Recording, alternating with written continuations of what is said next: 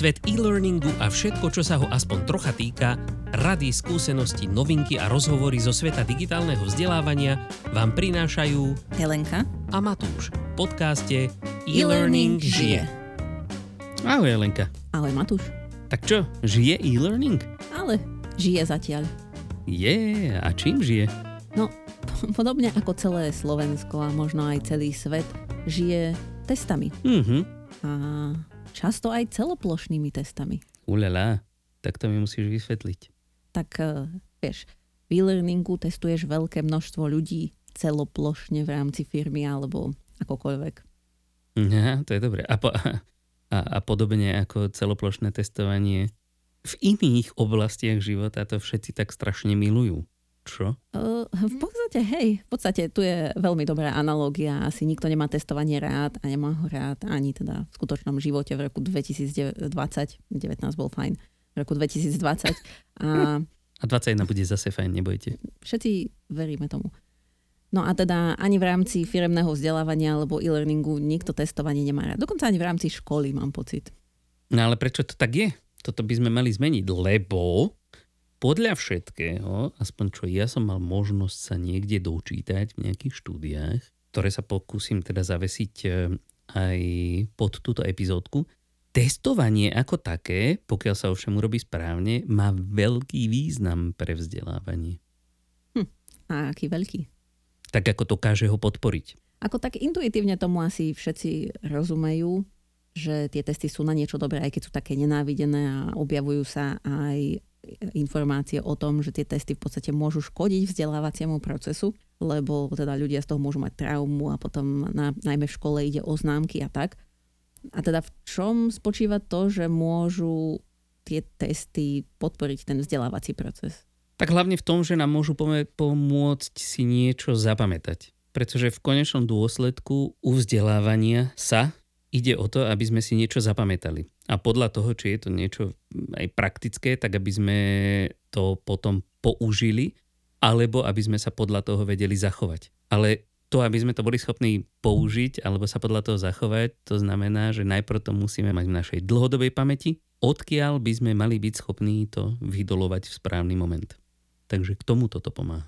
Aha, hej. No, čiže vlastne, keď sa to ako keby použije na to, aby tomu človeku individuálne to pomohlo a nie, aby to dalo do sveta vedomosť, že tento človek zvládol ten test na túto známku, ale ide nám skôr o ten ako keby osobný pokrok a rozvoj. Áno, aby to človek pochopil, aby to bol schopný aplikovať nejakej situácii, najlepšej situácii zo života. Dobre, tak sa teda poďme pozrieť na tie testy a na to, ako testy môžu vyzerať v rámci e-learningu, lebo to je teda to, čomu sa primárne venujeme v tomto podcaste s názvom mm-hmm. e-learning žije.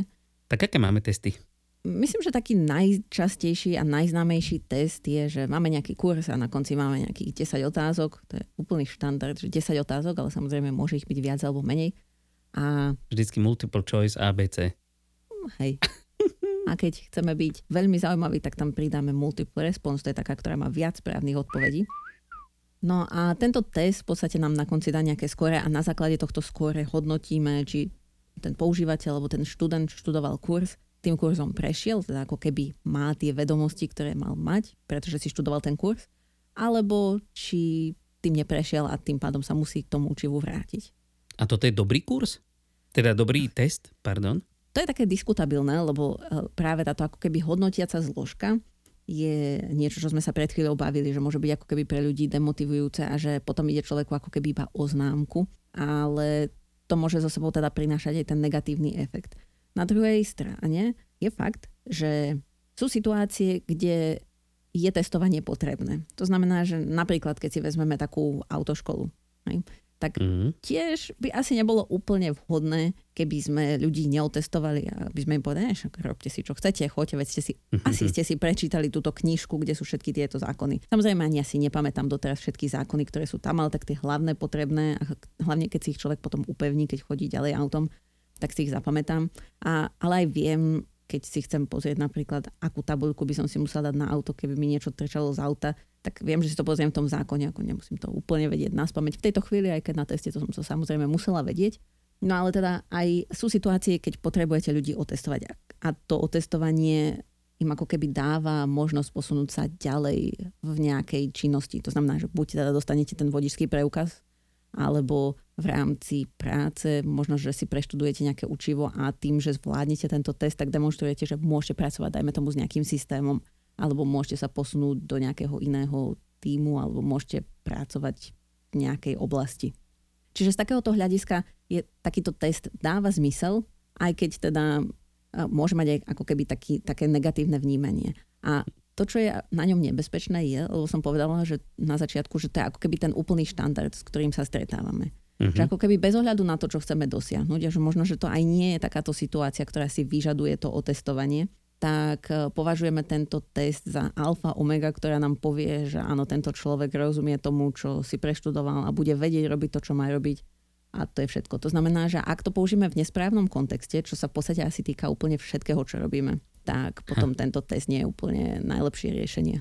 No vidíš to. A ako ho môžeme, alebo respektíve, asi tam nejde len o to, či je to multiple choice a multiple select, ako skôr to, čo vlastne testuje ten test. Tak ako by sme ho mohli zlepšiť? Alebo ako by sme mohli z neho spraviť niečo, čo k tomu vzdelávaniu prispeje a nie len z nechutí toho študenta? a vôbec nič mu to neprída. No, na začiatok si asi musíme povedať, že čo tým chceme dosiahnuť. Mm. To je mhm. ako keby základ už aj pri tvorbe kurzu a tým pádom aj pri tvorbe testu, lebo všetko by malo s týmto súvisieť. A jedna vec je teda to hodnotenie nejaké na záverečné preskúšanie, kde si zhodnotíme, že či ľudia vedia, čo mali vedieť a tak ďalej. To sme si hovorili. To je jedna z relevantných situácií. Mm-hmm. A ďalšia vec, ktorá je ale podľa mňa častejšia v tom, čo ľudia chcú, len teda používajú ten nesprávny test, ten prvý, je, že chcú, aby tí ľudia naozaj eh, nejakým spôsobom to, čo sa naučili, aby si to pamätali a aby to používali vo svojej každodennej práci. To znamená, že nie, že si to pamätám na tú chvíľku, keď som si ten test spravila, lebo som si práve pred chvíľou prečítala e, tie informácie o tom, ale je to skôr o tom, aby sa to naučili, aby to nejakým spôsobom pochopili. A teda, ja som teraz použila veľa rôznych výrazov, ako naučili sa, pochopili a použili v práci a e, našla som tiež v rámci zdrojov Bloomovú taxonómiu, ktorú ešte poznajú všetci učitelia a zrejme aj iní ľudia, ktorí sa zaoberajú vzdelávaním. A on v podstate ako keby rozdelil tie ciele, ktoré chceme dosiahnuť, alebo teda spôsob rozmýšľania, ktorý chceme dosiahnuť na 6 takých častí. Ako samozrejme tá jeho teória má troška viacej častí, ale teda my sa zameriavame len na to keby učenie sa. A má tzv. konvergentné a divergentné rozmýšľanie. Ježišmária. Sú dva rozmýšľania a podstate, nie, ako nie je to zložito, ale v podstate konvergentné znamená, že to konverguje teda k nejakej správnej odpovedi, že existuje nejaká správna odpoveď uh-huh. a divergentné je, že nemusí existovať správna odpoveď, že človek e, vymyslí alebo sa naučí niečo, čo neexistovalo doteraz alebo nedostalo to v rámci tých svojich vstupov. No a nás v rámci toho e-learningu väčšinou zaujíma to konvergentné rozmýšľanie, lebo jediné to vieme ako keby celoplošne otestovať, pretože e-learning je dobrý, keď chceme naučiť niečo veľa ľudí naraz, tam sa samozrejme šetria čas, peniaze a podobne. Takže chceme aj tých ľudí zároveň otestovať. Nechceme, aby teraz manuálne museli sa tí ľudia testovať a preto tá, to konvergentné rozmýšľanie a teda nejaká správna odpoveď väčšinou v rámci tých testov v e-learningu je. Mm-hmm. No a teda, aby sme to ďalej podelili ešte, tak v rámci toho konvergentného rozmýšľania sú ako keby štyri druhy pamäte, ktorú vieme nejakým spôsobom uplatniť.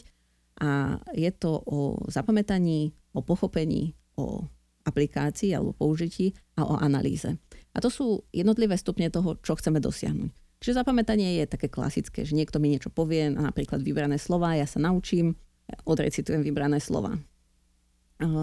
Pochopenie je ako keď sa učíte čítať s porozumením. Deti sa učia čítať, akože je fajn, že vedia čítať, ale potrebujú aj pochopiť, ako, aj čo to znamená, čiže a akým spôsobom sa to používa čo použitie je ale už v podstate ďalšia časť. To znamená, že keď zostanem pri tých vybraných slovách, tak ja nepotrebujem len odrecitovať tie vybrané slova, ale keď budem mať vetu, v ktorej sa bude nachádzať to vybrané slovo a možno aj v nejakom inom tvare, ako som ho mala, tak ho musím vedieť použiť. To znamená, že tú vedomosť, ktorú mám, musím aplikovať v praxi. No a posledným z týchto ako keby konvergentných e, druhov rozmýšľania je analýza a to je o tom, aby som, ak aj mám nejakú informáciu, tak som ju aj vedela rozdeliť na menšie časti, aby som to vedela preusporiadať a nejakým spôsobom ako keby rozanalýzovať to, čo mám a použiť to, čo potrebujem, nepoužiť to, čo nepotrebujem. Mm-hmm. Takže toto sú ako keby 4 stupne toho, ako veľmi si môžem niečo pamätať, alebo teda ako veľmi tú informáciu môžem mať v pamäti, ako dobre s ňou viem pracovať. A tu je dobré sa tiež rozhodnúť, čo od tých e, ľudí, ktorých sa to snažím naučiť, potrebujem. A čo tie ďalšie dva stupne tej Bloomovej taxonómie? Aha, hej, no to som vynechala. Tak e, tie divergentné sú v podstate dva, teda som vravela, že divergentné tie, kde neexistuje správna odpoveď. A jedna z nich je e, vyhodnotenie. To znamená, že nejakým spôsobom viem posúdiť, či to, čo vidím, splňa nejaké kritéria a viem si to doplniť nejakými pozorovaniami a viem si nie, to racionalizovať podľa niečoho, čo už viem. A posledným je syntéza alebo vytvorenie a to je, že zoberiem viacej informácií z rôznych zdrojov a viem z toho vytvoriť niečo nové napríklad. Mm-hmm. Takže to, toto je určite fajn a určite sa to hodí na niektoré veci, ktoré ľudí chceme v práci naučiť, no len ako vravím, v rámci e-learningu sa to nedá úplne otestovať, aspoň nie automatizovane, ako v rámci takmer každého e-learningového autorského nástroja aj nejakého toho systému manažmentu vzdelávania existujú typy odpovedí ako esej alebo krátka odpoveď alebo niečo také, ktoré sa potom vyhodnocujú manuálne, len teda vravím, ak to chcete aplikovať na 2000 zamestnancov, tak musíte tam mať potom toho človeka, ktorý to manuálne hodnotí a tým pádom ten e-learning ako keby nie je úplne, nevyužíva úplne svoj potenciál. Mm. A však to hodíš do mašinky, teraz už to je určite nejaká umelá inteligencia dokáže posúdiť. A myslím si, že ešte tak ďaleko nie sme, ale, ale čo skoro. A nemyslím si, že je to ďaleko. No. Dobre, tak v podstate sme sa ako keby troška uh, zastavili pri tom, že čo chceme od tých ľudí dosiahnuť. A teda tie veci, ktoré chceme dosiahnuť, môžu byť rôzne. A ako myslím, že na, minimálne na to zapamätanie je veľmi jednoduchý spôsob tým ľuďom niečo povedať a potom otestovať, že si to zapamätali. A či už to budeme robiť na konci, alebo to budeme robiť po nejakých častiach, tak tam ako keby nie je veľmi o čom diskutovať, lebo niečo som si prečítala, chcem si to zapamätať, takže to potrebujem zopakovať.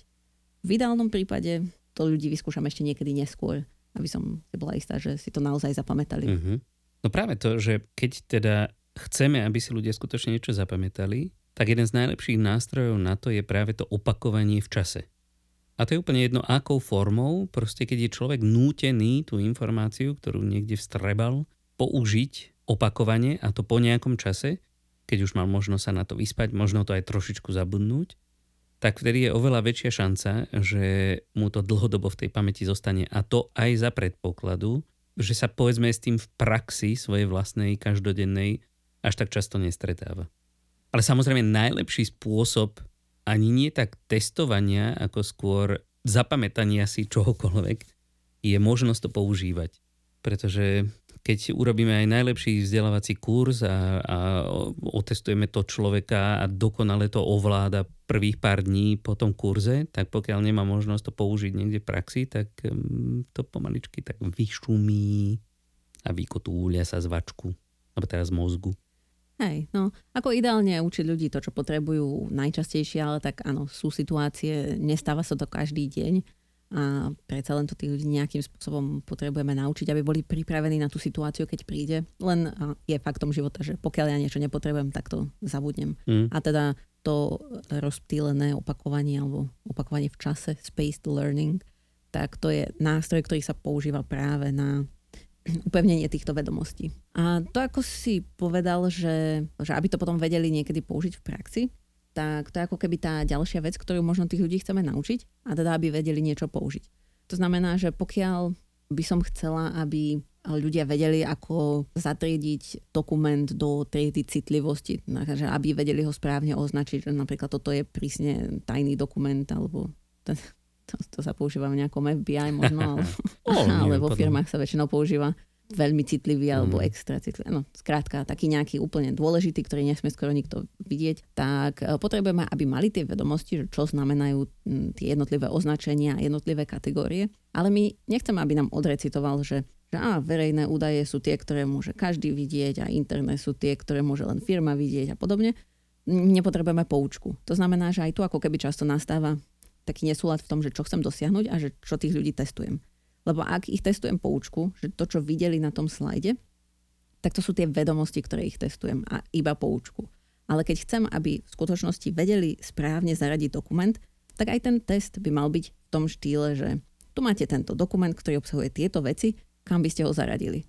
A to už je to použitie tej vedomosti, ktorú majú. Tá vedomosť je to o tom, čo jednotlivé tie kategórie znamenajú a oni to majú aplikovať v praxi. Čo je to, čo im aj v tom reálnom živote potom neskôr pomôže. A to je to, čo od nich chceme, aby robili. Mm-hmm. A poďme si možno povedať, akože tak prakticky, čo sú to za typy cvičení alebo testov, ktoré môžeme na tieto úlohy používať? Napríklad no, drag tak, and drop. Hej, ale tak ako dá sa použiť aj multiple choice zasa na druhej mm, strane. Dá. Len, len to, v akom kontexte ju použijeme, aj tento typ otázky, na tom záleží. A ako vravím, teda nepoužijeme typ otázky, že povedz mi poučku, alebo, alebo ktorá poučka je správna, alebo doplň mi slovo z poučky, ale poviem, že toto je ten dokument a teraz zaradím ho do triedy citlivosti a vymenuješ tie štyri, ktoré má na výber, lebo mm, ty mu nejakým spôsobom nenapovedáš, lebo skrátka má aj tak len tie štyri a to vie, že si pamätá. Mm. Čiže dôležitý je ako keby ten kontext, že to zasadím do toho kvázi príbehu tej reálnej situácie. A samozrejme možno zaujímavejšie, keď nechcem, aby zatriedil, aby vedel zatriediť len jeden dokument, alebo teda si vyskúšal zatriediť len jeden dokument, ale 10 dokumentov a použili by sme 10 krát otázku multiple choice, tak to môže byť také nudné, že človek už vidí, že aha, teraz ešte veľakrát. Ale napríklad, ako si spomenul, drag and drop je fajn, že teraz sú mám tých 10 dokumentov, musí sa pozrieť, rozdeliť ich do správnych chlievikov, tak eh, hneď to môže byť mhm. pre človeka zaujímavejšie. Hej, ostatne ako na podobné typy otázok máme k dispozícii e, strašnú spústu všelijakých vychytávok, ktoré sa dajú použiť v e, e-learningu. Hlavne to asi závisí na použitom autorskom nástroji, čo ti teda dovolí použiť. Ale tak len tak z brucha, napríklad multiple choice, jak si spomínala, to znamená, máš na výber z viacerých možností, ale iba jedna správna. Multiple select, kde je zase z viacerých možností môže byť viac správnych, ale keď chceš chytáky, nemusí byť žiadna alebo len jedna. A potom fill in the blank, alebo teda vyplniť nejaké prázdne miesto, ktoré tam necháš, nejaké hotspoty, na ktoré ľudia klikajú na obrázkoch, drag and drop, alebo teda potiahni a pusti. to je zaujímavé, to som v živote, presúvanie by som v živote to nepre, neprekladal takto, ale hej, presúvanie. Sorting up, teda nejaké triedenie, potom nejaký matching, teda párovanie a tak ďalej a tak ďalej. Samozrejme potom sú aj také, že len áno, nie, true or false, ale skutočne dôležitejší je asi práve ten kontext a aj ohľad na toho vzdelávajúceho sa. Ak si povedala, víš, toto ma až tak moc nenapadlo, aj keď ako vnútorne to tak cítim, že keď robím 10 rovnakých otázok, aj keď teda akože sa mení zadanie, tak eh, je to nuda, no. Hej, nuda hlavne, keď samotné takéto ako keby cvičenie nemá kontext, lebo keď sa dá, mu dá ten kontext, že je to buď napríklad ten drag and drop, ale aj keby sme nechali, že je to 10 otázok multiple choice, mm-hmm. ale dá to, dali na to napríklad nejaký koncept, hej, že tu máš nejakú kvázi hru, hej, kde získavaš nejaké body a na konci sa k niečomu dostaneš, tak už aj vtedy to človek vníma trocha lepšie, lebo to ako keby má nejaký, nejaký ten obal a ten človek sa tam o niečo snaží. To znamená, že aj to môže fungovať za istých okolností. Mm, pravda, pravdúca. No a... Hej, lebo, no, prepač. Lebo to som sa povedala, že často ľudia ako keby vidia tie otázky multiple choice a response a hociaké, ktoré sú. A jediné, čo tam zmenia, je len e, ten text tej otázky a odpovede, ale väčšinou sú tie otázky ako keby zamerané na tie informácie, na spomenutie si toho, čo bolo napísané v tom kurze. A tam akurát sa treba prehodiť do takej tej mentality, že že áno, že čo chcem dosiahnuť a nejakým spôsobom tým ľuďom možno sprostredkovať tú reálnu situáciu z toho života, ktorú budú potrebovať vo svojej praxi, aby to vedeli aplikovať. A v podstate tiež použijeme na to text, len použijeme mm. text, ktorý nám dá iný kontext. Mm. A tuto by sme si mohli trošičku viac povedať k takej obľúbenej forme tvojej, hlavne myslím, nie, nie len testovanie samotného, ale vôbec takej nejakej interaktívnej časti e-learningu a to vetvené scenáre ktoré sa asi najlepšie dokážu priblížiť nejakej skutočnej situácii zo života. Mm, čo? Tak si povedzme. No, tak nám povedz niečo. No tak ako vetvené scenáre, už ako názov napovedá, je to nejaký scenár, ktorý je vetvený na základe toho, um, aké, a teda ten scenár postupuje na základe toho, ako sa rozhodne um, používateľ pokračovať, teda ktorú možnosť si vyberie. A v podstate tiež to môžeme tento scenár vnímať ako sériu otázok, lebo človek robí sériu rozhodnutí. Keby sme to rozobrali na jednotlivé tie rozhodnutia, je to v zásade otázka. Teraz je situácia takáto, čo robíš? A dve, tri možnosti, alebo koľko ich tam je. A človek sa posúva ďalej. Ale už len ten ako keby kontext toho, že je to situácia, ktorú riešim, navezuje na seba a viem, aké rozhodnutie mám spraviť, alebo teda čo sa odo mňa vyžaduje, tak aj to je ako keby pôsobiť lepšie na to, aby sa ten človek naučil to, čo sa má naučiť. A nie je to iba taký ako keby obyčajný test. Mm-hmm. Ono to dosť súvisí s tým, akým spôsobom dávame spätnú väzbu. Tieto vetvené scenáre, o tom sme ešte nerozprávali, ale táto epizóda sa volá testy a spätná väzba, čiže aj o tej spätnej väzbe budeme hovoriť a možno už je aj vhodný čas. No možno ešte nie. Jediné, že by si chcela už strašne rozprávať. Ja by som ešte rád spomenul k tým testom, okrem teda toho, toho kontextu a toho nášho cieľa, alebo teda toho vzdelávacieho cieľa, ešte nejaké také technikálie, ktoré sú teda dôležité na čo myslieť je e, povedzme správne načasovanie toho testu. Že ako si už povedala, jedna vec je otestovať na konci kurzu, to je všetko v poriadku, pokiaľ to teda nejakým spôsobom akože je dobre premyslené, ale ešte dobrá pomocka je testovať e, už počas toho kurzu.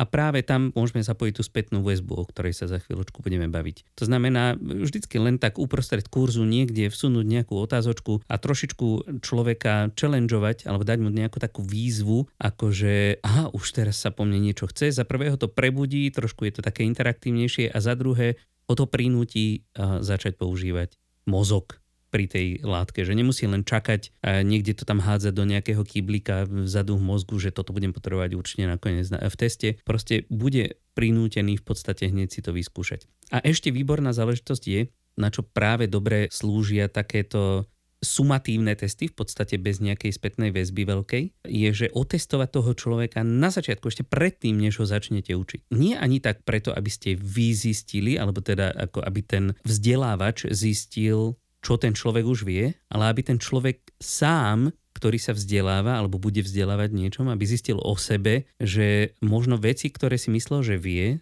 tak, tak úplne nevie. To znamená dať na začiatok kurzu zo pár otázočiek práve o tej, o tej téme a človek zistí, že aha, toto by som si mal asi prečítať alebo niekde si niečo o tom zistiť. A hneď nasleduje práve ten kurz, ktorý ho to naučí. Takže to je niečo, čo sa týka načasovania nejakého toho testovania a potom samozrejme s tým súvisí práve aj to rozloženie toho testovania v čase.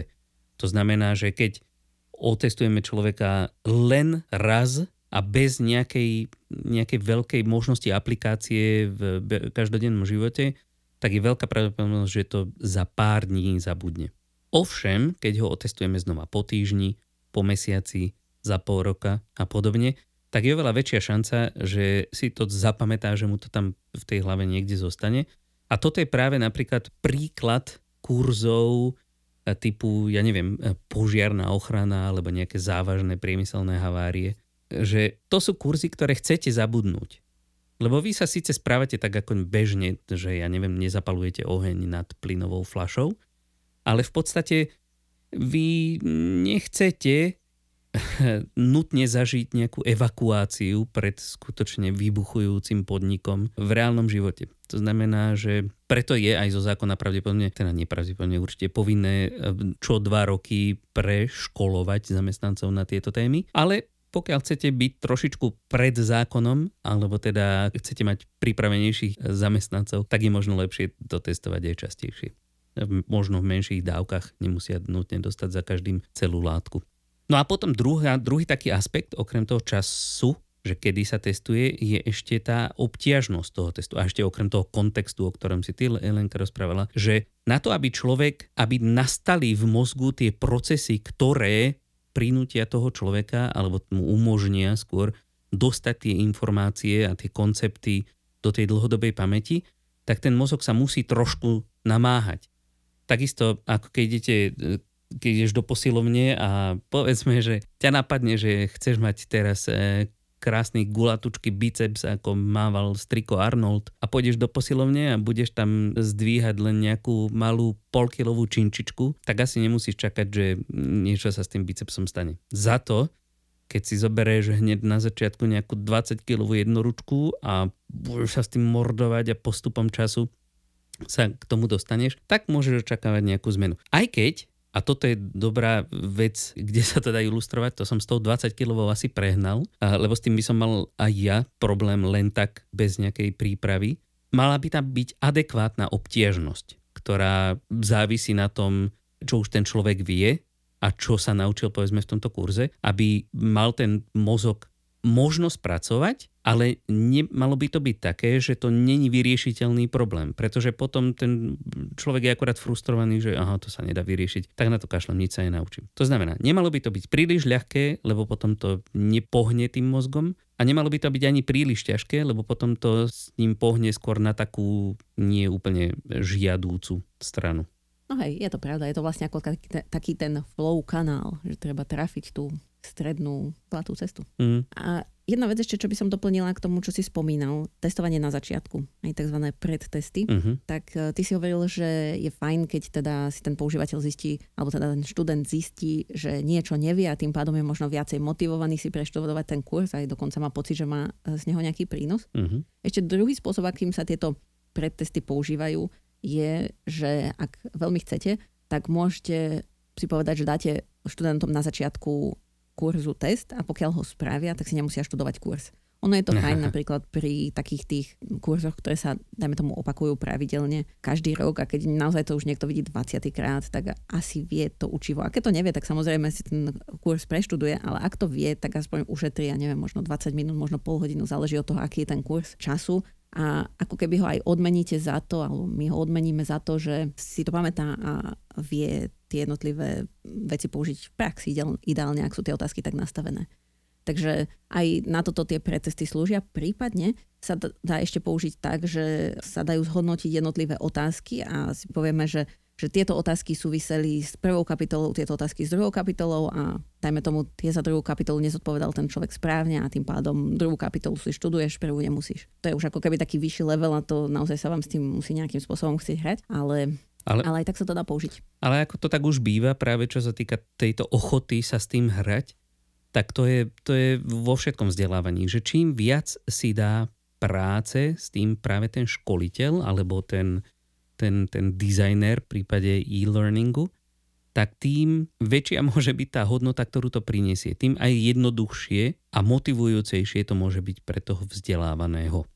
Takže nemal by som sa toho, že toto je trošku viac práce. No, je všetko, všetko, čo za to stojí, niečo stojí. To je pravda. No dobre, poďme si niečo povedať k tej spätnej väzbe, lebo už párkrát sme to tak ako naťukli. Čo to je, ako to robiť dobre? Povedz. Tak ono tá spätná väzba v podstate presne ako pri testoch. Mala by podporovať ten účel, ktorému má slúžiť. To znamená, že pokiaľ máte naozaj len test, kde chcete ľudí otestovať, a nejakým spôsobom ich vyhodnotiť, tak spätná väzba, že super, spravili ste to, alebo získali ste 8 bodov z 10, alebo čokoľvek, tak to stačí. Ale pokiaľ má tá spätná väzba, hlavne v rámci takých tých cvičení, ktoré sú možno v rámci kurzu, má mať nejaký zmysel a nejak má podporovať to vzdelávanie, tak aj tá spätná väzba musí byť adekvátna. To znamená, že keď len niekomu povieme, že á, správne, nesprávne, fajn, aj to je niečo, ale viac môže tomu človeku pomôcť keď mu napíšeme, napíšeme napríklad dôsledok toho jeho konania, ako v rámci toho vetveného scenára. To znamená, že keď mám napríklad kurz o tom, že sa rozprávam so zákazníkom a teraz on príde za mnou nahnevaný a ja mám na výber, že či na ňo nakričím, že čo on na mňa kričí, alebo či mu pekne slušne odpoviem, že s čím by ste potrebovali pomôcť. A ja si vyberiem tu možnosť, že idem na neho kričať, tak uvidím na tom zákazníkovi alebo na tej jeho odpovedi. Nebudem tam mať správne, nesprávne, alebo budem tam mať e, na jeho odpovedi, že a čo si tu dovolujete na mňa kričať, alebo krátka niečo také. Samozrejme, väčšinou v týchto scenároch je to trocha prehnané, ale no, zase niektorí zákazníci. Mm, Niektorí zákazníci vedia byť prehnaní. Uh, hej, takže uh, svojím spôsobom ako keby uh, vďaka tomu, že vidíme dôsledok toho konania, alebo teda toho nášho konania, čo sme si vybrali, tak je to lepšia spätná väzba, lebo tiež nám to dáva kontext a je to úplne ako keby hodnotenie otázky. Je to dôsledok toho nášho konania, ktorý si potom vieme my ako keby internalizovať a z toho vieme pochopiť, že keď na nás kričí, asi to není moc dobre. A keď mu pekne odpovieme a on nám na to adekvátne už menej nahnevanie zase odpovie, tak vieme, že aha, asi sme išli tou správnou cestou, lebo to, čo chceme dosiahnuť, je, aby ten zákazník bol spokojný. Samozrejme, ak je vašim cieľom, aby bol zákazník nahnevaný, v tom prípade tá prvá odpoveď bola správna, ale záleží to od toho, čo chcete dosiahnuť. A potom sú také ako keby štandardné otázky, ktoré máme v rámci kurzu. Dajme tomu, že po nejakej kapitole môžeme mať niekoľko otázok, kde tiež môžeme to len chcieť skontrolovať, či si tí ľudia zapamätali, čo si preštudovali, alebo či to nejakým spôsobom vedia aplikovať. To väčšinou sú testy, ktoré nie sú hodnotené, ale sú iba také na vyskúšanie a aj tam to vlastne dostane človek spätnú väzbu, že či sa mu to podarilo alebo nie. Ale to je ako keby iba menšia verzia toho záverečného testu. Len potom máme v rámci učiva otázky, ktoré sú napríklad také, že nedostane ten študent e, tú informáciu, ktorú má použiť, ale dajme tomu, že ho hodíme do nejakej situácie. Že, ja neviem, povedzme, že má otázku, že čo z tohto je ovocie a má tam jablko, hruška, no nie hruška, má tam jablko, kaleráb a mrkva, dajme tomu, hej. A, ale nedali sme mu predtým zoznam ovocia, zoznam zeleniny, ani nič, podľa čoho by sa mohol rozhodovať a teraz on si niečo vyberie a my mu na to dáme spätnú väzbu. Čiže toto by mala byť spätná väzba, ktorá je adekvátna a nejako mu vysvetlí, že prečo tá jeho odpoveď bola správna alebo nesprávna a on sa na tejto spätnej väzbe učí. Čiže tá spätná väzba niekedy môže byť ako keby prostriedok k tomu, aby sa človek niečo naučil. A väčšinou, ak používame takýto, takýto príklad alebo taký, takúto úlohu, tak je to, musí to byť niečo, kde ten človek má nejakú šancu uspieť. To znamená, že mal by stavať na nejakých svojich predchádzajúcich skúsenostiach a vedomostiach.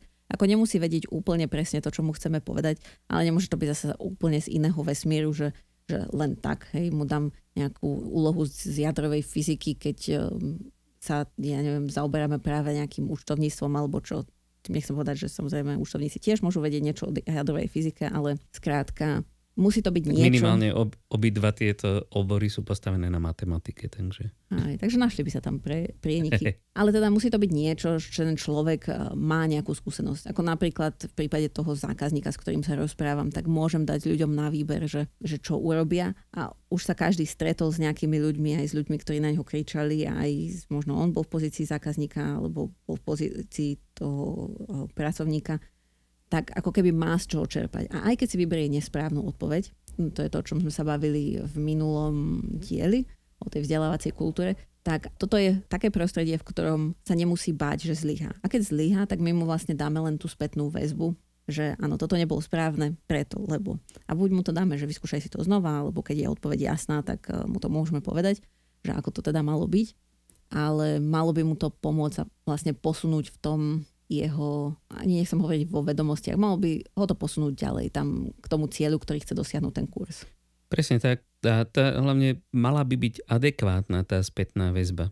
To znamená, neviem, ako málo kedy sa, presne ak si vravela, v živote stane človeku, že na jeho rozhodovanie mu vyskočí okienko správne, nesprávne. Skôr teda to má vždy nejaké následky. Ale keď povedzme, ja neviem, sa chceš naučiť hrať tenis a niekto ti hodí loptičku a potom ty akoby odpálkuješ tú loptičku a on ti povie len správne a nesprávne, tak sa moc toho asi nenaučíš, nepochopíš to. Ale keď ti povie trošičku tú ruku otoč, daj ju vyššie, proste skús to trafiť takto, tak už je tá spätná väzba taká akoby zmysluplnejšia. A tiež ešte veľmi dôležitá vec, je, aby tá spätná väzba prichádzala v správny moment. To znamená najlepšie hneď po tom rozhodnutí toho študenta pre nejakú možnosť, pretože keď povedzme ho necháme e, urobiť celý kurz a v priebehu, ja neviem, toho sa opakuje strašne veľa otázok, na ktoré on odpovedá a spätnú väzbu dostane až potom nakoniec, tak už si to až tak nepamätá, nemá až také silné to spojenie tej spätnej väzby s, tou, s tým svojím myšlienkovým pochodom pri tom rozhodovaní a už sa akoby trošičku pripravujeme o možnosť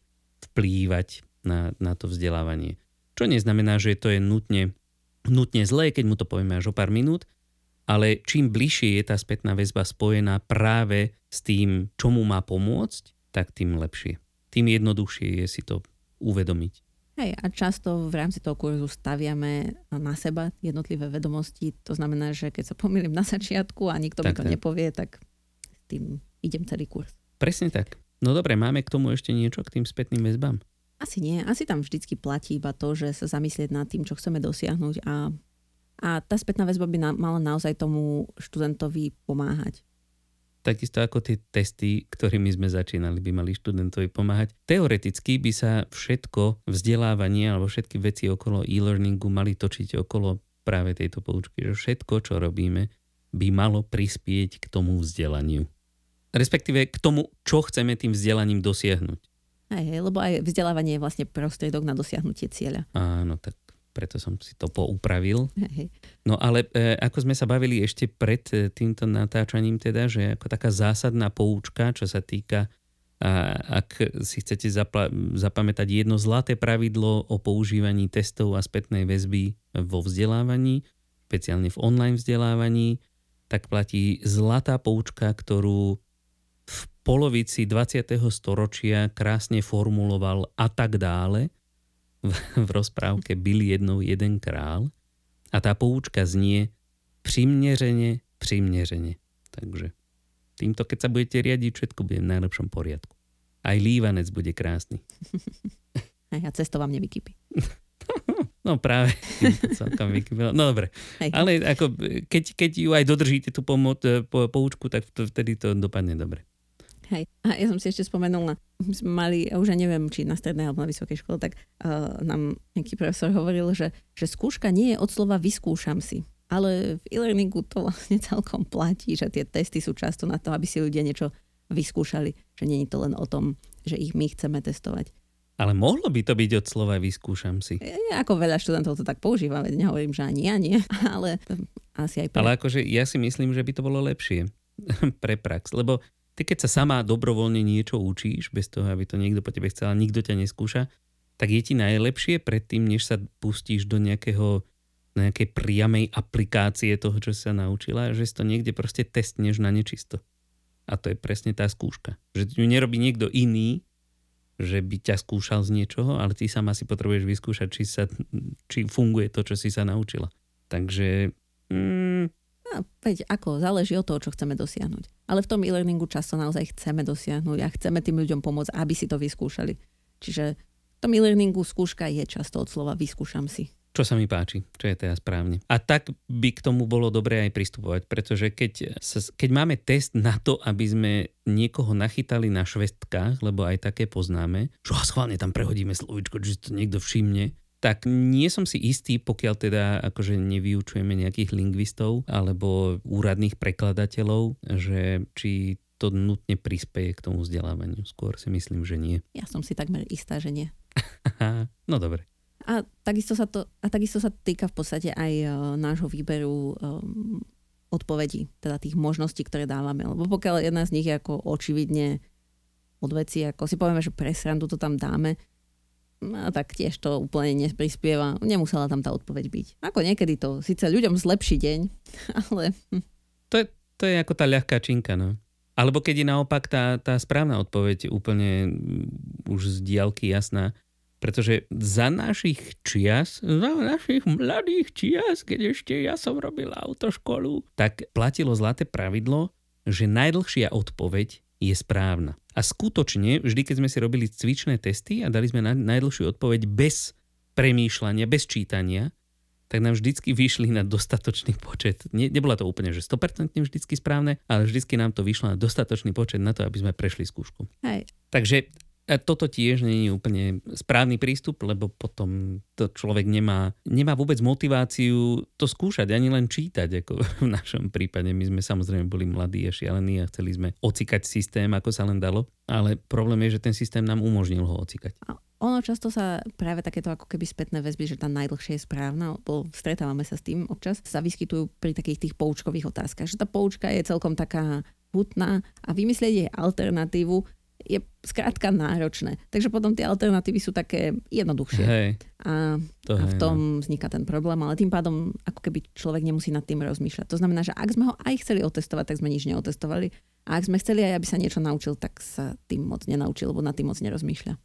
A hlavne testovanie poučo- poučiek, ako sme sa už o tom bavili, nie je tiež tá úplne správna cesta, pretože nás skôr zaujíma, či ten človek to chápe a je schopný použiť túto informáciu v nejakom reálnom živote. Nie len, či je schopný zopakovať to, čo sa pred chvíľou naučil. Pretože keď si to dostatočne dlho opakuje v krátkodobej pamäti, tak to z len vydoluje, ale okamžite po teste to môže zahodiť, už mu to nikdy na nič nebude. Teda bude, ale on, on to tak v tej chvíli nevníma. A my sme síce uspokojili zadávateľa testu, že test je správne, ale človek sa nenaučil z hola nič. Tak, takže primneženie ale s ohľadom na študenta a cieľ, ktorý chceme dosiahnuť. Presne tak. Takže všetko? Za mňa všetko. Dobre. Tak teda, milí poslucháči, prajeme vám veľa úspechov pri tvorení vašich kurzov, ktoré určite obohatíte od teraz už užitočnejšími testami aj spätnou väzbou a dúfame, že ste si teda niečo zobrali z dnešnej epizódy, keď už nič iné, minimálne zlaté pravidlo primierenie, primierenie. Tak sa teda majte pekne, držíme vám palce a tešíme sa na budúce do počutia. Nech vás e-learning sprevádza. assim, da pré-pana.